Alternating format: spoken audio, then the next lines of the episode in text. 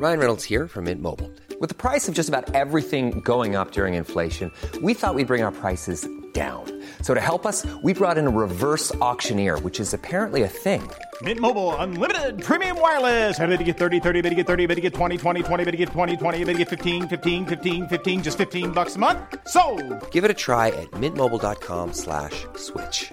$45 upfront for three months plus taxes and fees. Promo for new customers for limited time. Unlimited more than 40 gigabytes per month. Slows. Full terms at mintmobile.com.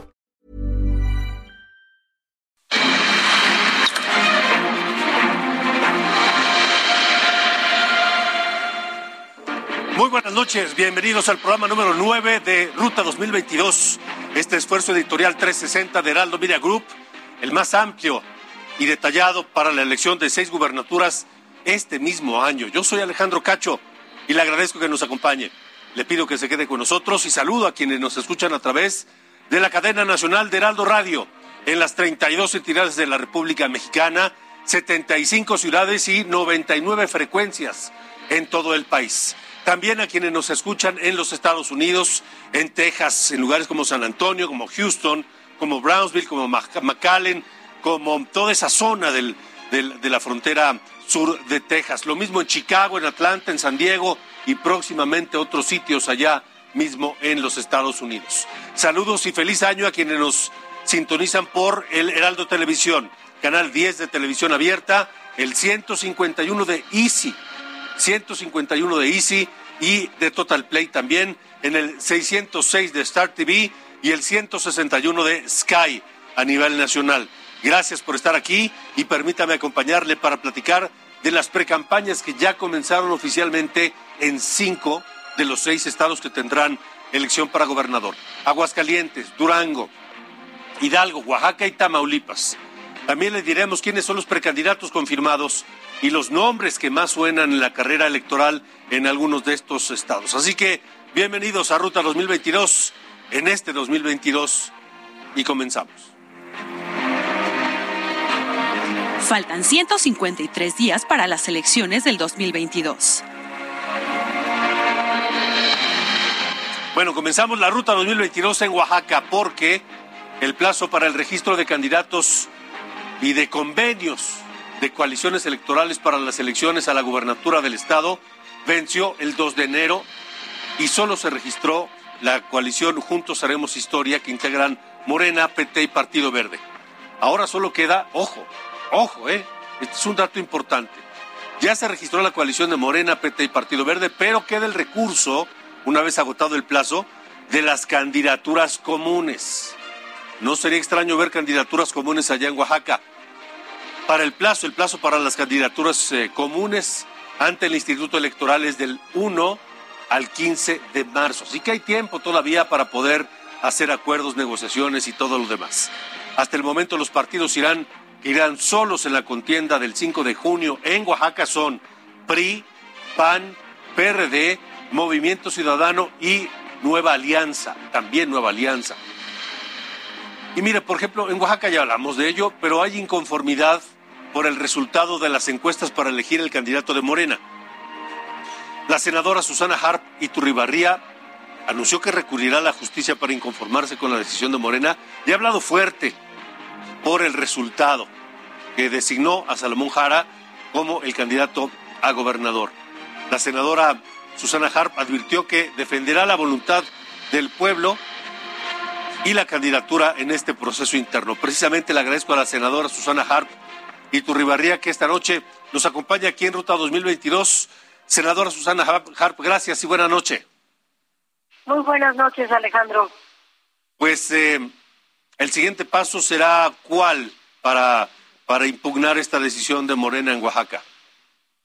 A ver, yo te pediría irnos por partes. A ver. Yo no estoy impugnando el resultado eh, yo lo que estoy impugnando ante la Comisión de Honor y Justicia y estoy pidiendo la revisión de cómo fueron la aplicación de criterios de paridad de género, de competitividad y de alternancia, que finalmente esa aplicación de esos criterios dio un cierto resultado. Mm. Eh, mi impugnación no va contra ninguna persona, va al proceso concreto de la aplicación de estos tres criterios, eh, Alejandro.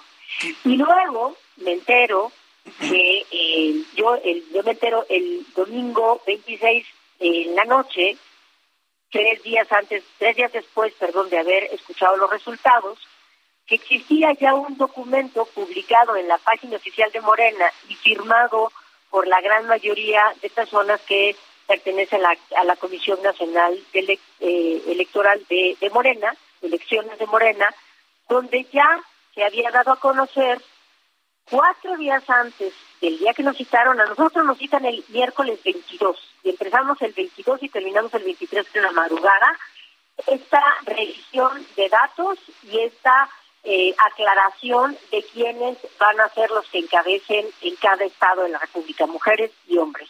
Sin embargo, resultó que cuatro días antes ya existía un documento firmado donde ya para Oaxaca había un candidato varón con nombre y apellido y para Durango había una candidata mujer.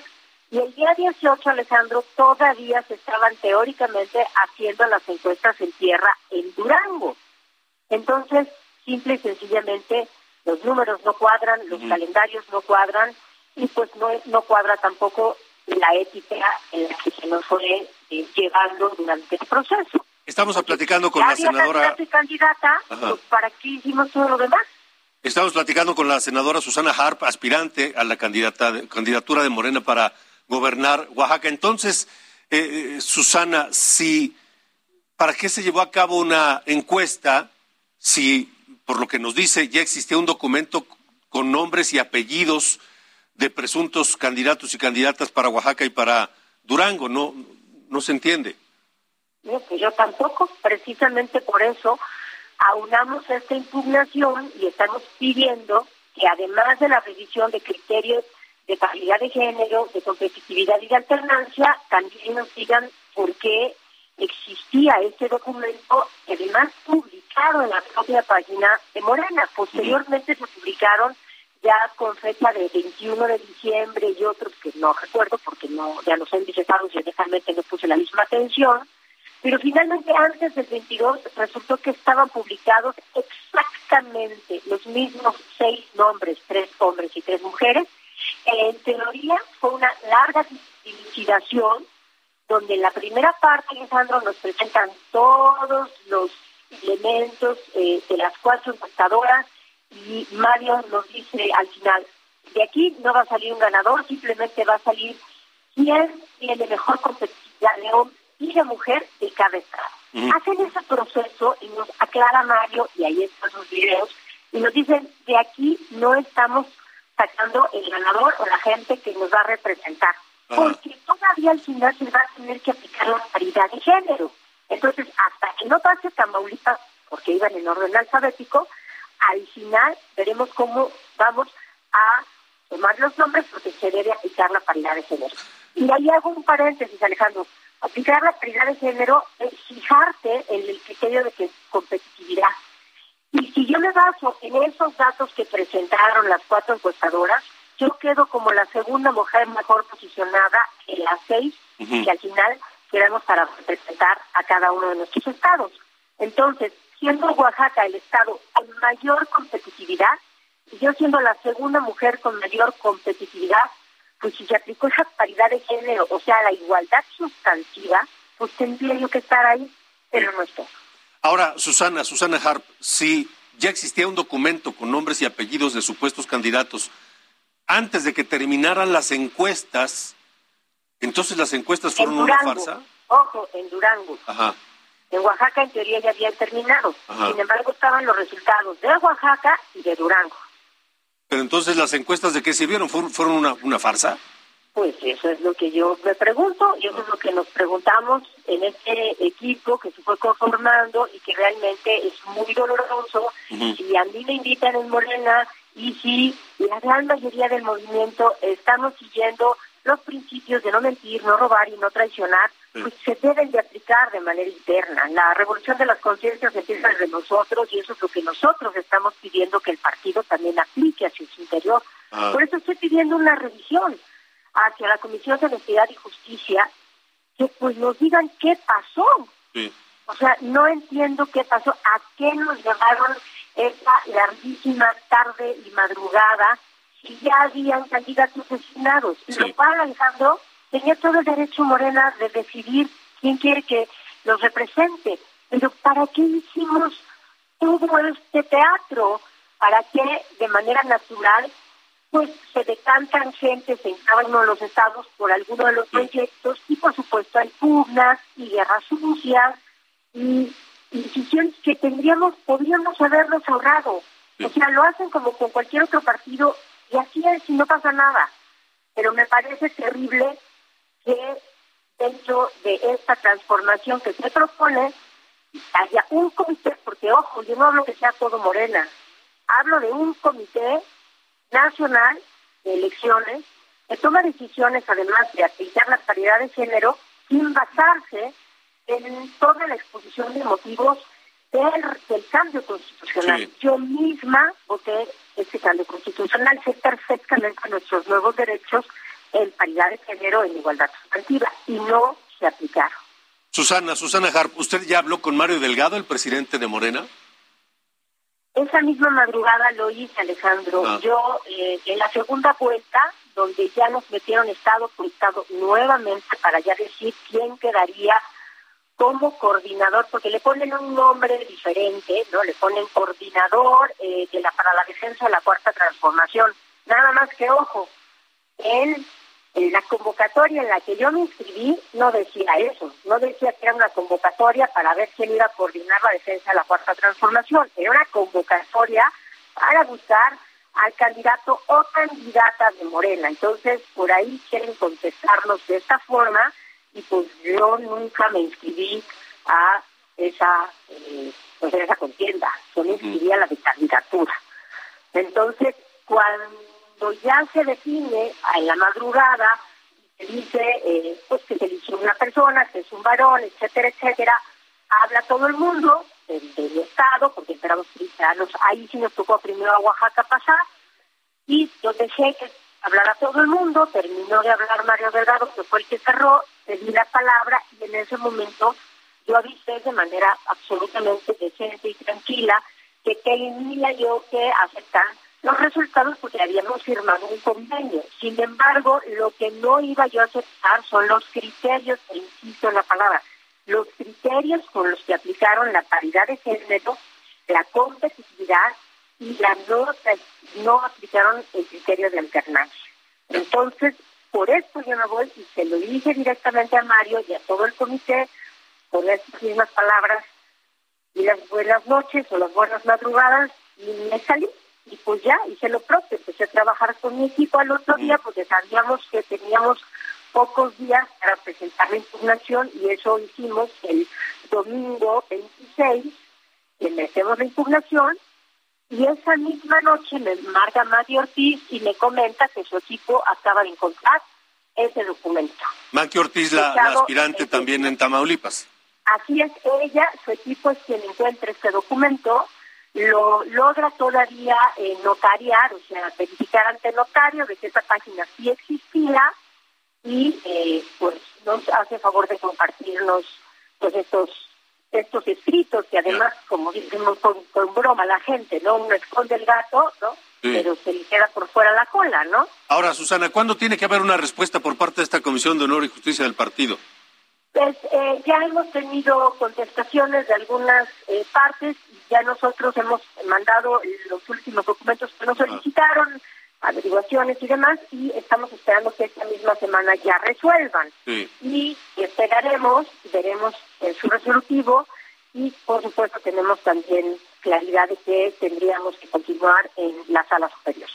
Es decir, si la respuesta no le satisface, se irá, acudirá a la a la Sala Superior del Tribunal Electoral del Poder Judicial de la Federación. Así es, Alejandro, y ahí terminaremos. O sea, yo no pretendo dividir Morena, ni me voy a salir de Morena, ni he aceptado, porque ya me han hablado de otros partidos, lo cual he agradecido, pero no me voy a ir, no me voy a cambiar. Yo acepté estar en este proyecto y continuaré en él. Yo estoy pidiendo de la manera más atenta y sí firme que se revisen estos criterios aplicados y bueno, posteriormente, pues ese sorpresivo documento que en la propia página de Morena estaba publicado. De acuerdo. Pues estaremos muy atentos. Eh, Susana, Susana Harp, gracias por haber estado con nosotros. A ti, Alejandro, muy buena noche y feliz año. Igualmente, igualmente, feliz año. Y mire, eso allá en Oaxaca, seguimos en Oaxaca porque nuestra corresponsal Karina García tiene detalles sobre la carrera de la candidatura en el PRI también esta noche, porque allá Paco Villarreal está como el aspirante más sólido. Karina García, buena noche.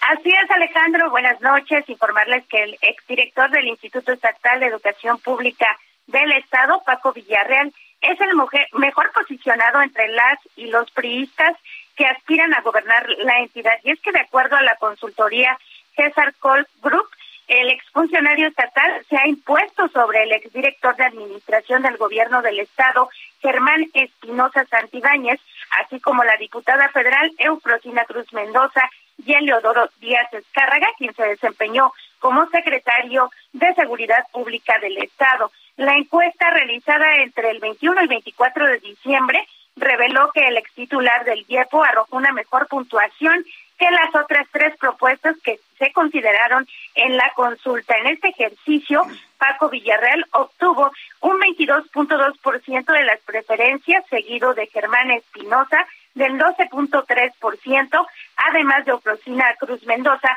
con 18.9%, por lo que se posiciona como uno de los mejores aspirantes a la candidatura por el PRI. Comentaste también que por el por el lado del PAN ya se han registrado algunos aspirantes, como Carlos Moreno Alcántara, quien había sido funcionario del ex gobernador Gabino Cue Monteagudo, recordemos que fue detenido en el 2017 por tráfico de influencias en la Secretaría de, de en entonces de Transporte Público durante su gestión y bueno, comentarles que fue liberado apenas en el 2020. Además también se registró Gerardo Enestrosa, presidente de Salina Cruz, expresidente de Salina Cruz, así como la presidenta eh, pues actual del Partido Acción Nacional, Natividad Díaz Jiménez. Es el reporte, Alejandro. De acuerdo, Karina, muy atentos por lo que se decida tanto en PRI como PAN allá en Oaxaca. Gracias y buena noche. Allá buenas noches. Hasta luego, buenas noches.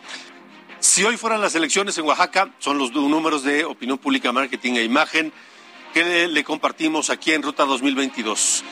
Morena tiene el 51% de las preferencias electorales hasta, hasta noviembre. Esta, esta encuesta se la presentamos en diciembre, 51% para Morena, 26% para el PRI en segundo lugar, 11%, 11 y medio para el PAN y luego pues digamos la chiquillada, 2.7 para el PT, 2.6 para Movimiento Ciudadano, 2.1 para el PRD, 1% para el Partido Verde Ecologista de México y los indecisos en Oaxaca representan el 2,5%. Los indecisos son muy, muy pocos, así que pareciera que el voto ya los oaxaqueños saben por quién quieren votar allá en Oaxaca. Son las 8 con 17. Esto es Ruta 2022 y ahora vamos a Durango.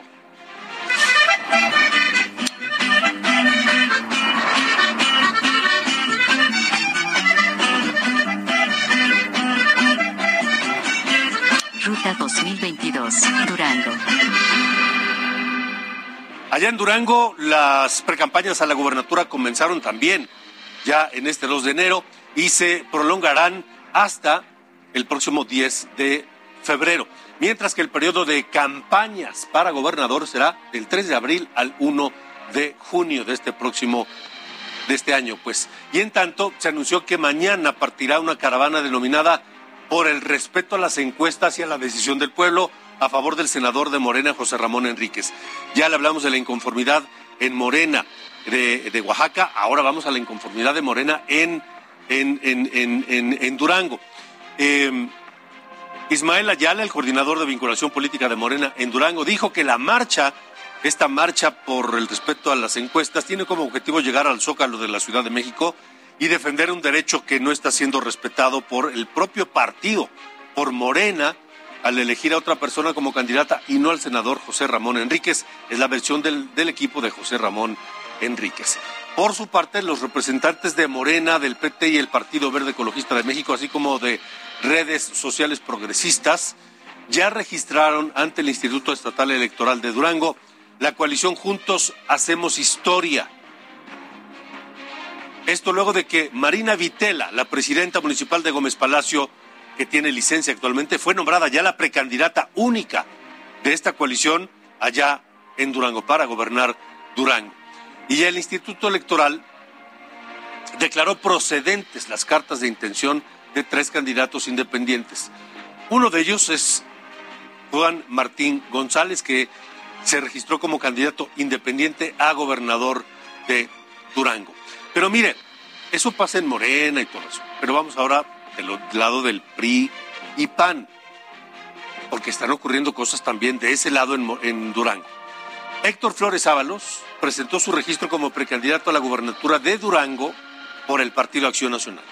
Reiteró su compromiso a militantes y simpatizantes panistas de construir el presente y defender el futuro de los duranguenses. Pero, ojo, en el PRI de Durango aún no hay un precandidato oficial y se supone que el PRI lleva mano para poner candidato en la coalición PRI-PAN-PRD de Durango. El nombre más fuerte es Esteban Villegas Villarreal. Ha sido diputado local, candidato a gobernador en 2016, aunque perdió frente al entonces candidato y hoy gobernador de Durango, José Rosas Aispuro. A propósito del tema, esta noche el dirigente estatal del PRI en Durango, Arturo Yáñez, está con nosotros desde Durango. Arturo, gracias por estar en Ruta 2022. Buenas noches. Buenas noches, agradezco mucho la comunicación en este importante medio de comunicación. Este, siempre estar a la orden y mandar un saludo a todo el público radioescucho y televidente. Muchas gracias. Eh, con mucha emoción, con mucho entusiasmo, este día 31 eh, acudimos al órgano electoral Mm. del Partido Revolucionario Institucional, el Partido de la Revolución Democrática y el Partido Acción Nacional para hacer el depósito de nuestro convenio de coalición para una una coalición total a la gobernatura Ujú. y sin duda este estamos eh, en un análisis ya para hacer nuestra coalición municipal en, eh, en los eh, en algunos municipios del estado. Eh, la idea es tener una coalición sólida. Queremos demostrar lo que lo que consolidamos en el proceso pasado una coalición ganadora de 15 distritos locales que se jugaron en el pasado proceso electoral. Este ganamos 11 distritos. De cuatro distritos federales ganamos dos distritos Sí, esto quiere decir pues que la que la coalición ha sido triunfadora aquí Sí. en Durango Pero dígame una cosa, Arturo. Ya el PRI presenta a Héctor Flores, digo, el PAN presenta a Héctor Flores como su candidato a, a gobernador. Si van coaligados, ya registraron la coalición allá de PRI, PAN, PRD en Durango, eh, ¿cómo se va a definir quién será el candidato? Bueno, establecimos en el convenio de coalición que hiciéramos una ruta eh, cada partido, que lleváramos a cabo su proceso interno, este, cada partido, para que una vez registrados los precandidatos al interior del par- de cada partido, pudiéramos hacer una medición este, eh, de carácter eh, en encuesta el próximo 27 de enero para que tuviéramos eh, una eh, un aval y sobre todo un sustento el de la designación del propio candidato. En cada partido se va a llevar a cabo el proceso interno. Cada partido va a seleccionar a un aspirante y ese aspirante va a tener la oportunidad de hacer una precampaña del 10 del perdón del 2 de- del 3 de enero, eso eh, y concluir el 27 para que tener teniendo esos resultados del 27 de enero tener la oportunidad nosotros de poder saber quién es el candidato más competitivo a través de una encuesta. Así se estableció Ajá. en el convenio de coalición y esto nos permite hacer una competencia interna sana, transparente y que vaya la coalición con el mejor candidato a la gobernatura. ¿Cuándo será la fecha entonces en que se conocerá el candidato de la coalición PRI-PAN-PRD para Nosotros esperemos que el día 28 a más tardar de enero tengamos ya la definición de la encuesta, de la medición y en base a esa medición, este, pues sin duda vamos a ir con el candidato más competitivo y posteriormente a ello, pues se continuaría la precampaña ya solo con un aspirante de cualquier partido político. Eh, Hoy el PAN, pues eh, el día de ayer, perdón, el PAN registra a un solo Sí. candidato, un solo precandidato. El PRD, este, tengo información que tiene dos, dos precandidatos y en el caso concreto del PRI, este, el día de ayer eh, tuvimos a bien publicar la convocatoria y el próximo 10 de enero es el registro eh, de candidatos en el, en el, en el, Partido Revolucionario Institucional. De acuerdo. Muy bien, pues Arturo, Arturo Yáñez, presidente del PRI en Durango, gracias por haber estado con nosotros. Vamos a seguir atentos al proceso y hablaremos por ahí de fin de mes para saber quién será finalmente el candidato. Le agradezco mucho y estamos a la orden y desde Durango pues agradecerles mucho la comunicación y reiterarles que esta coalición ha sido ganadora aquí en Durango. Muy bien, muchas gracias. Nosotros estamos en Ruta 2022, tenemos eh, que hacer una pausa, pero tenemos por supuesto eh, más eh, información. Continuamos. República H con Alejandro Cacho.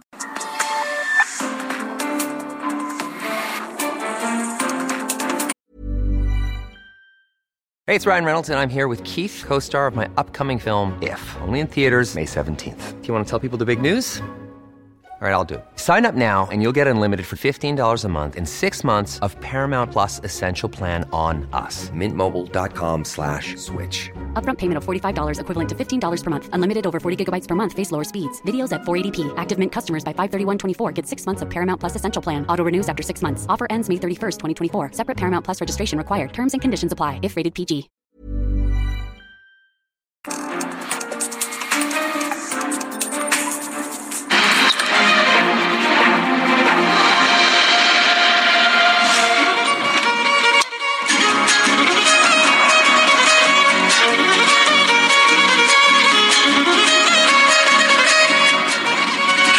2022, Hidalgo.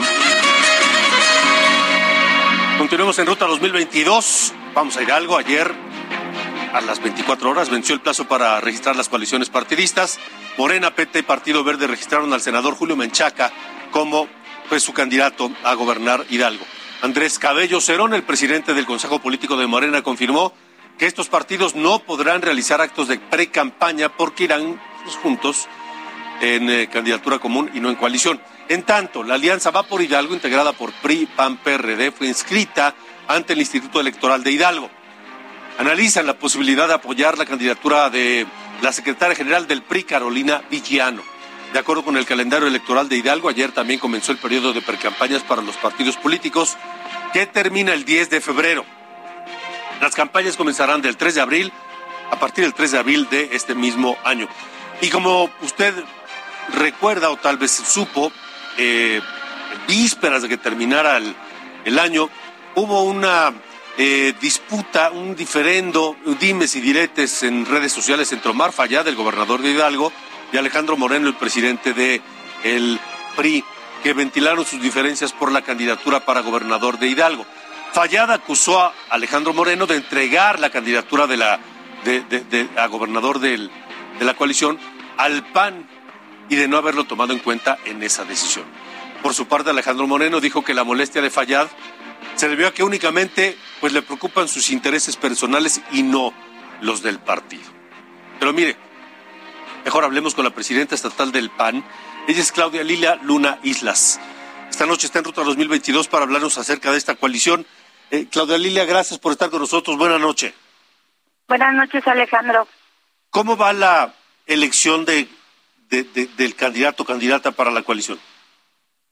Pues mira, ahorita el partido eh, va a emitir su convocatoria en estos días. El Instituto Estatal Electoral todavía está en el plazo para hacernos alguna eh, observación sobre nuestro convenio y tendrá que estar eh, aprobado antes del 12 de enero. Nosotros haremos nuestra convocatoria. Eh, nosotros me refiero a la Comisión Electoral Estatal que existe dentro del partido y tendrá que eh, ahora sí que hacerla pública y vendrán ahí todos los requisitos. ¿Esa convocatoria será abierta a cualquier ciudadano o solo Sí, militantes? es- no, eh, las convocatorias de acción nacional siempre, siempre han sido abiertas y en esta ocasión, además de que son abiertas a cualquier ciudadana o ciudadano, obviamente están abiertas a las o los candidatos del PRI y del PRD. O sea que sí podría caber la posibilidad de que Carolina Villano se registre como, como candidata del PAN. Si cubre los requisitos que se establecerán en la convocatoria, pues se puede registrar, así como cualquier otra mujer o cualquier otro hombre. Y, y- y en el PAN estarían sin ningún problema este, dispuestos a que ella sea la candidata que proponga el PAN independientemente de lo que decidan los demás? Mira, cuando los tres partidos nos coaligamos, estamos, lleve quien lleve el proceso, ya sea el PRD, el PRI o el PAN, estamos obviamente dispuestos y sujetos a que otros candidatos o aspirantes de otras siglas o militancia pues se inscriban en el registro. Pues claro que sí. Este, nosotros podemos ahora sí que abanderar a un candidato que venga de otro eh, otra militancia partidista, porque por eso nos estamos coaligando. Ok, y, y, en, en, este caso, ¿cómo están los tiempos? Eh, ¿Van a publicar la convocatoria y luego qué sigue? Este, bueno, pues, pues se publicará la convocatoria, la comisión tendrá un corto tiempo para revisar los requisitos y tendrá que los que se hayan inscrito o las que se hayan inscrito podrán hacer pre-campaña hasta el día 10 de febrero. Después del 10 de febrero, eh, en la convocatoria se marcará cuándo será el día y el método de elección para quien salga candidata o candidato. En el caso de Hidalgo, ¿qué partido de los tres coaligados PRI-PAN-PRD tiene, tiene digamos, este, la responsabilidad de proponer al candidato o candidata? Nosotros, nosotros en el convenio de coalición está establecido que el Partido Acción Nacional llevará todo el proceso. De acuerdo.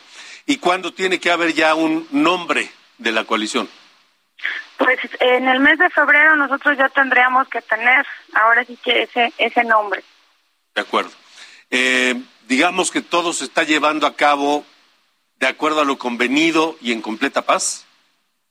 Pues se lleva a cabo, ahora sí que conforme está establecido en el Código este, Electoral del Estado y también conforme las reglas del Partido Acción Nacional, nosotros nuestros procedimientos también están muy claros y pues así se están llevando a cabo. De acuerdo, bueno, pues Claudia Lilia, gracias por haber estado con nosotros aquí en Ruta 2022.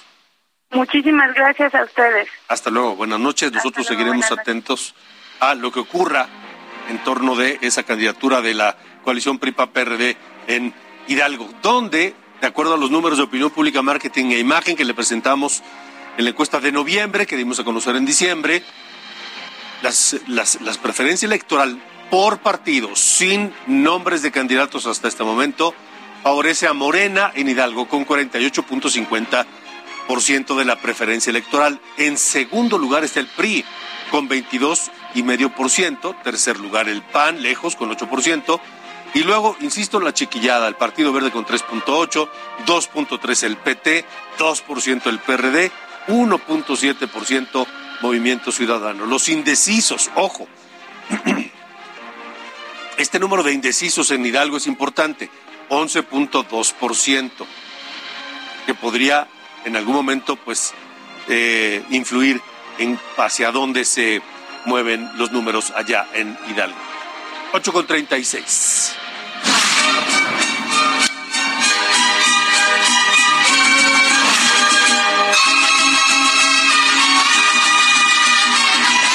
Ruta 2022, Aguascalientes. Bueno, en Aguascalientes comenzó también ya de forma oficial el periodo de precampañas para gobernador del estado. Finaliza el 10 de febrero, igual que en los otros estados que ya comenté, de tal forma que los precandidatos tendrán más de un mes para realizar actividades de precampaña. La coalición Va por México, que conforman PRI, PAN, PRD, se registró ante el Instituto Electoral de Aguascalientes. Javier Luevano, el dirigente estatal del PAN, dejó claro que su partido lleva la batuta, como ya nos lo comentaban en Hidalgo. La precandidata será la diputada federal Teresa Jiménez. Esto tras alcanzar un acuerdo con, un, con el senador Antonio Martín del Campo, que también buscaba ese mismo cargo. Sí podrá realizar Teresa Jiménez precampaña porque en el proceso interno del PAN también se inscribió María de Jesús Ramírez.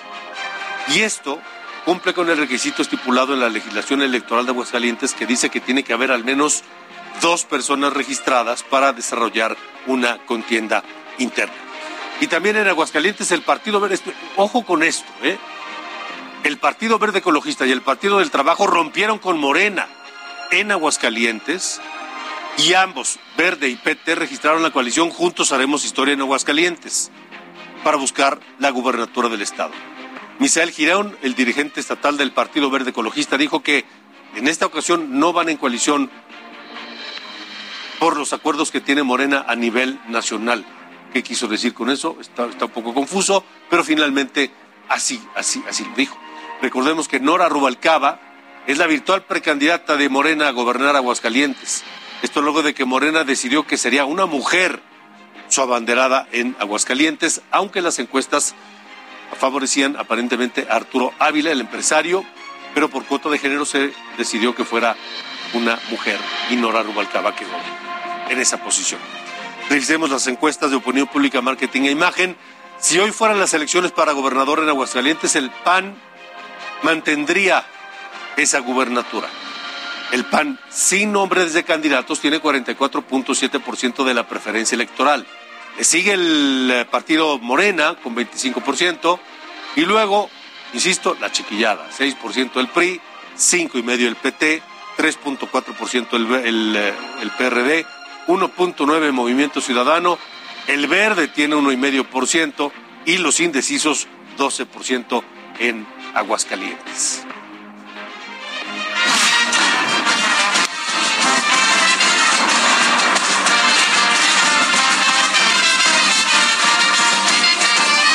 Ruta 2022, Quintana Roo.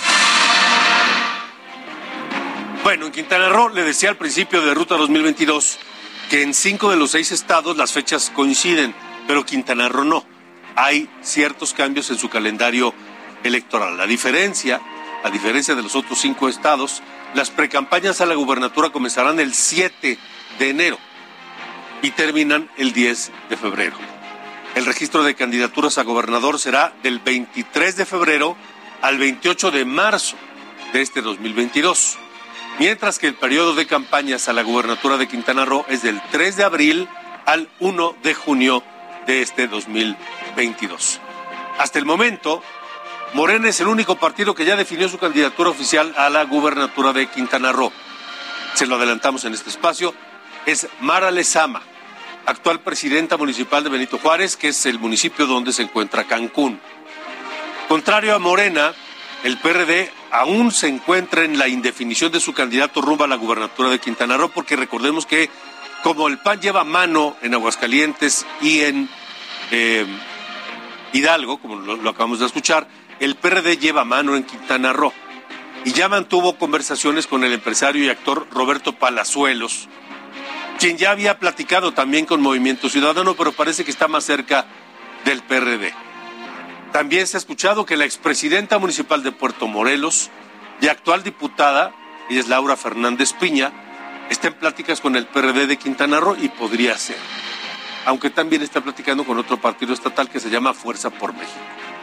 Por otra parte, en el PAN, el PAN de Quintana Roo presentó a la senadora Mayuli Martínez como su aspirante a la gubernatura. Así que no he definido todavía nada por parte de la de, esta de esta oposición allá en, en Quintana Roo, aunque el presidente del PRD, Jesús Zambrano, presidente nacional del Partido de la Revolución Democrática, destacó la importancia de ir en coalición con el PAN y con el PRI en cuatro de los seis estados donde se elegirá gobernador. No así en Quintana Roo y como ya sabemos también, no así en Oaxaca. En un comunicado reiteró que en Aguascalientes, Hidalgo, Durango y Tamaulipas van juntos en coalición el PRD, el PRI y el PAN. Pero que las posibilidades de un acuerdo en Quintana Roo y Oaxaca continúan abiertas, sujetas a las decisiones de las direcciones estatales de los partidos. Se ha dicho allá en Quintana Roo que pues ni el PAN ni el PRD quieren saber nada del PRI. Así que podrían ir en una coalición parcial. Finalmente, ya que hablamos del PRI en Quintana Roo, aún no hay definido nada, pero suenan ya algunos aspirantes. La primera que suena es la exdiputada local Leslie Hendrix Rubio. Ella es hija del exgobernador de Quintana Roo, Joaquín Hendrix. También suena el expresidente municipal de Solidaridad, Filiberto Martínez como posible aspirante a la candidatura del PRI para gobernar Quintana Roo. En el caso de los candidatos independientes a gobernar Quintana Roo hay también dos, dos nombres, Francisco Ayala Castro y Eric Daniel Estrella Matos. Ambos tienen como fecha límite el 5 de enero para registrarse ante las autoridades electorales allá en Quintana Roo, donde los datos de opinión pública, marketing e imagen que le presentamos muestran que Morena sigue a la cabeza de las preferencias electorales.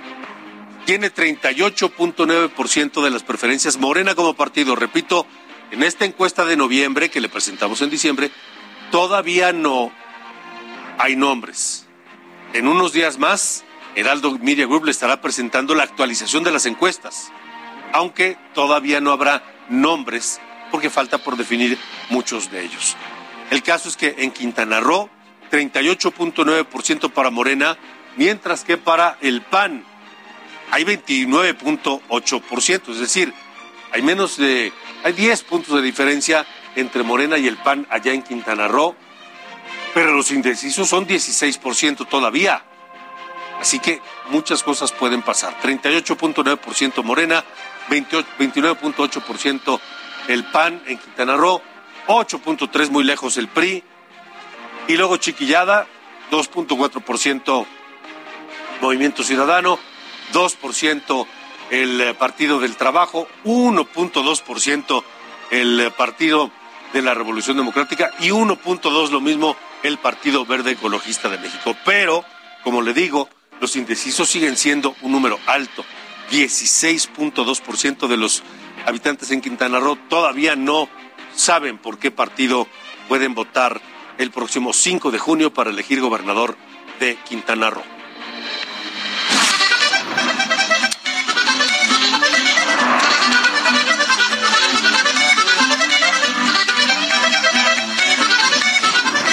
Ruta 2022, Tamaulipas. Bueno, en Tamaulipas, Morena, PT y Verde formalizaron ya ante las autoridades electorales del Estado el convenio de coalición de candidatura de Juntos Haremos Historia para participar en la elección de gobernador del 5 de junio próximo. En Tamaulipas ayer inició el periodo de precampañas al interior de los partidos políticos. Esto para elegir a los candidatos que los van a representar el 5 de junio. Los precandidatos cuentan a partir de hoy con 40 días para convencer a los electores. Por su parte, el Tribunal Electoral del Poder Judicial de la Federación rechazó la queja. Ya hablábamos de las inconformidades en Oaxaca, también las hay en Tamaulipas, dentro de Morena. El Tribunal Electoral rechazó las inconformidades de Maqui Ortiz. Maqui Ortiz aspiraba o aspira a ser candidata de Morena para gobernadora de Tamaulipas. Ella fue presidenta municipal en Reynosa por el PAN, renunció a esa candidatura y ahora está en Morena. Bueno, ella impugnó la candidatura de Américo Villarreal, quien resultó el ganador de las encuestas de Morena para ser candidato a gobernador de Tamaulipas. El Tribunal Electoral del Poder Judicial de la Federación regresó a la Comisión de Honor y Justicia de Morena el asunto para que sean ellos, es decir, dentro de Morena, quienes resuelvan estas inconformidades que presentó Maki Ortiz. A quien no le corre prisa en Tamaulipas para definir a su candidato es a la Alianza Va por México, que tiene como plazo hasta el 27 de marzo. Hasta el, falta mucho tiempo para registrar oficialmente ante el Instituto Electoral Electoral a quien será su abanderado. Todo indica que en Tamaulipas el PAN llevará mano para decidir al candidato de la coalición PRI-PAN-PRD. Los nombres que más suenan para ser ese candidato son César Augusto Verástegui, quien fue secretario general de gobierno de Cabeza de Vaca, y también Jesús Antonio Nader Nasralla. Él es el actual presidente municipal de Tampico. Son los dos nombres más sólidos para ganar la candidatura del PRI PAN PRD a gobernar Tamaulipas. Pero ¿qué dicen los números? Los números. ¿Qué dicen los números de opinión pública, marketing e imagen que publicó Heraldo Media Group sobre la elección de Tamaulipas? Bueno, Morena, Morena está fuerte en Tamaulipas, tiene 53.10% de la preferencia electoral sin nombres. Le repito, es solamente la preferencia electoral de los aspirantes de, los partidos. Ahora, el PAN tiene 20.6% de la preferencia electoral allá en eh, Tamaulipas. Lejos el PRI con 6.6 y luego sigue pues toda la chiquillada, 1.8 para el Partido de la Revolución Democrática, 1.7 para Movimiento Ciudadano, luego el Partido del Trabajo y el Partido Verde tienen 1.2% cada uno y los indecisos en Tamaulipas todavía están cerca del 14%, aunque la diferencia que en este momento hay entre Morena y el Partido Acción Nacional es mucha. Mucha. 53 para Morena, 20% para el PAN. En otros temas que tienen que ver con la cuestión electoral y en este año 2022 está, por supuesto, el de la revocación de mandato. El presidente del INE, Lorenzo Córdoba, dijo que continuarán los trabajos de la revocación de mandato que tiene que llevar a cabo el INE, a pesar de no tener los recursos necesarios, el dinero, el presupuesto, para organizar esa revocación de mandato con los requerimientos que le ordena la ley. Se harán sin afectar los derechos laborales de los trabajadores del INE. Además, Córdoba Villanelo aseguró que los presuntos delitos contra los consejeros del INE y el secretario general son inexistentes. Esto dijo Lorenzo Córdoba. Ello se hará, como lo disponen las sentencias, sin afectar o comprometer nuestras facultades constitucionales, legales, estatutarias, ni los derechos laborales de quienes trabajan en el instituto. Si después de ese nuevo esfuerzo aún hacen falta recursos, estos se les solicitarán a la Secretaría de Hacienda y Crédito Público y si los mismos no son entregados, la revocación de mandato se organizará con el presupuesto disponible y solo con aquellas características y modalidades que puedan fondearse. O sea que pues lo van a tener que hacer aunque sea pues con poco dinero, aunque sea con menos casillas que lo que ordena la ley. En fin, pero quien no se quedó con las ganas de contestar fue el presidente López Obrador, que esta mañana en la, conferencia de Palacio Nacional, pues volvió a hablar de los ahorros en el INE y de los salarios y de, y de otras cosas. Con lo de la consulta, va a ser muy interesante y vuelvo a hacer el llamado a que se revise el presupuesto del INE, porque es autónomo el dinero que manejan es el pueblo. ¿Cuánto en renta y en compra de vehículos? ¿Cuánto en sueldos? La pirámide de sueldos. No quita el dedo del renglón el presidente López Obrador. Como tampoco usted, ni yo, ni nadie debemos quitar el dedo del renglón y debemos bajar la guardia para protegernos del coronavirus.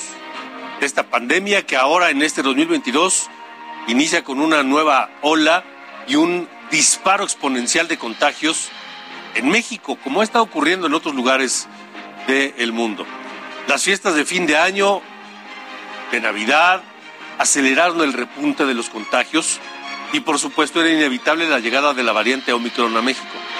En los primeros tres días de este año, México reportó más de 6.000 nuevos casos. Baja California Sur es el estado que tiene la mayor alza, seguido de Quintana Roo y la Ciudad de México. Pese a este aumento, el gobierno de la Ciudad de México ha decidido seguir en semáforo verde y no modificar las medidas de cuidado de distanciamiento social y de movilidad en la capital de la República Mexicana. Pero los contagios, seguramente usted entre su círculo familiar y de amistades está notando que están disparándose de manera muy importante, exponencialmente. Mire, por ejemplo, Sergio Gutiérrez Luna, presidente de la Cámara de Diputados, dio positivo a coronavirus. Él y su esposa tienen síntomas leves desde el domingo. Hoy se dio a conocer que el resultado de su prueba es positivo. También la gobernadora de Tlaxcala, Lorena Cuellar, informó que se contagió de COVID, se encuentra estable y ya nombró a quien estará a cargo del trabajo en el frente del gobierno del Estado durante esa ausencia. Por último, la senadora Susana Harp, con quien platicamos hace unos minutos, también dio positivo a COVID y dijo que pues estará trabajando desde su casa.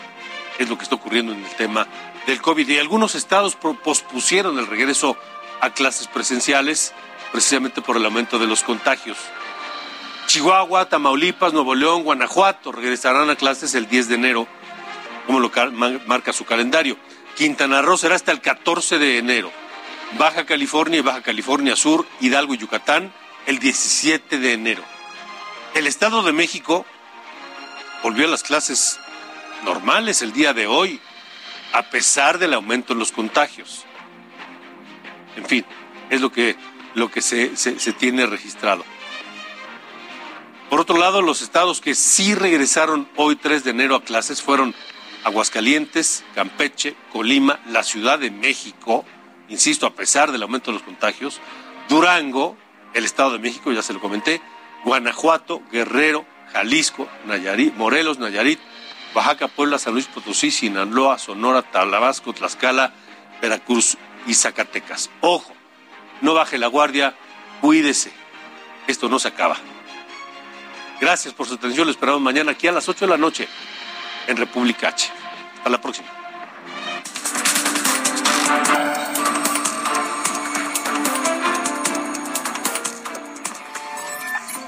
Esto fue República H con Alejandro Cacho.